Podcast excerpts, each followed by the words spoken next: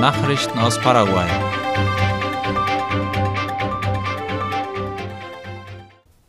Laut MEC gibt es ab Montag keinen Bedarf mehr für virtuellen Unterricht. Darüber berichtet das Bildungsministerium auf seiner Internetseite und auch einige nationale Medien wie ABC Color. Ab Montag, dem 13. Juni, hebt das MEC die Empfehlung für den Fernunterricht auf. Ab nächster Woche können die Schüler ohne jegliche Unannehmlichkeiten zum Präsenzunterricht zurückkehren. Darüber hinaus wird vom 15. Juni bis zum 1. Juli in Bildungseinrichtungen landesweit eine Impfkampagne gegen Influenza und Covid-19 durchgeführt, wie es aus dem Kommuniqué des Ministeriums hervorgeht. Die Schule sei ein privilegierter Ort der Sozialisierung, an dem das ganzheitliche Wohlbefinden der Schüler gewährleistet sein müsse, so das Ministerium laut dem Schreiben. In diesem Sinne werden diese Impfkampagne in Zusammenarbeit mit dem Gesundheitsministerium durchgeführt, meldete das MIG und bat um einen gemeinsamen Kraftaufwand, um Schulen zu einem sicheren Ort für Schüler zu machen.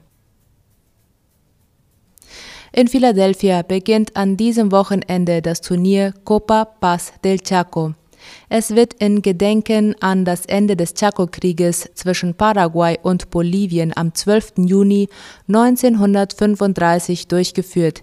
Jeweils eine Herren- und eine Damenmannschaft aus Philadelphia und der bolivianischen Stadt Villamontes spielen dann Fußball miteinander.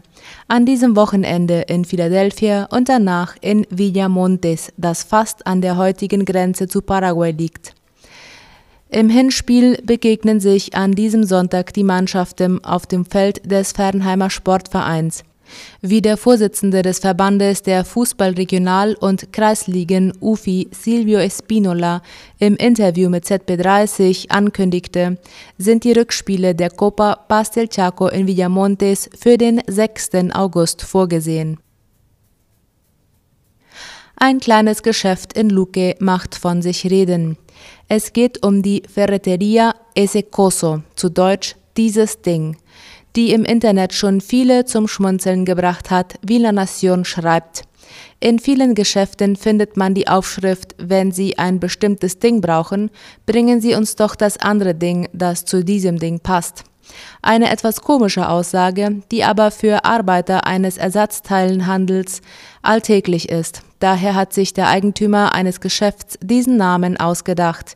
In den sozialen Netzwerken brachte ein Foto des Geschäfts weitere kuriose Namen von Geschäften hervor, sowie etwa ein Geschäft, wo man angeblich seine eigene fehlende Schraube finden kann. In Spanisch dann El Tornillo que te falta. Nachrichten aus aller Welt.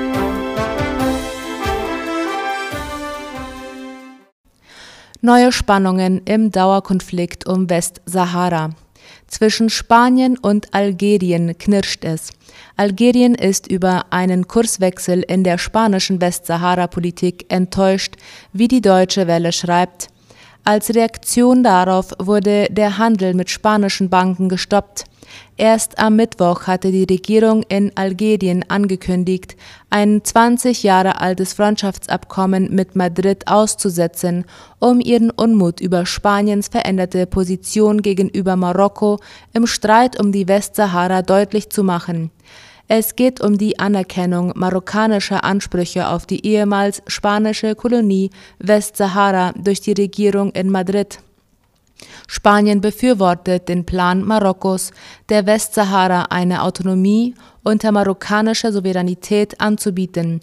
Algerien unterstützt dagegen die Frente Polisario-Bewegung, die für die Unabhängigkeit der Westsahara kämpft.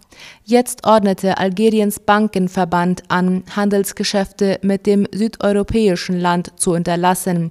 Der spanische Außenminister José Manuel Álvarez bestätigte, die Gaslieferungen seien von dieser Entscheidung nicht betroffen. Er erklärte in Madrid vor Journalisten, man wolle die Auswirkungen der algerischen Maßnahme in Ruhe analysieren und anschließend eine ruhige, konstruktive und entschlossene Antwort geben.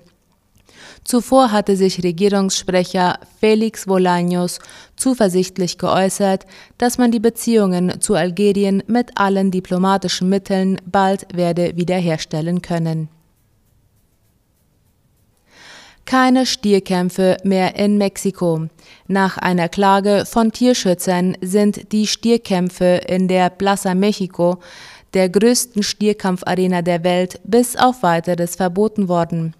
Über die Gerichtsentscheidung informierten sowohl die Kläger als auch die Betreiber der Arena.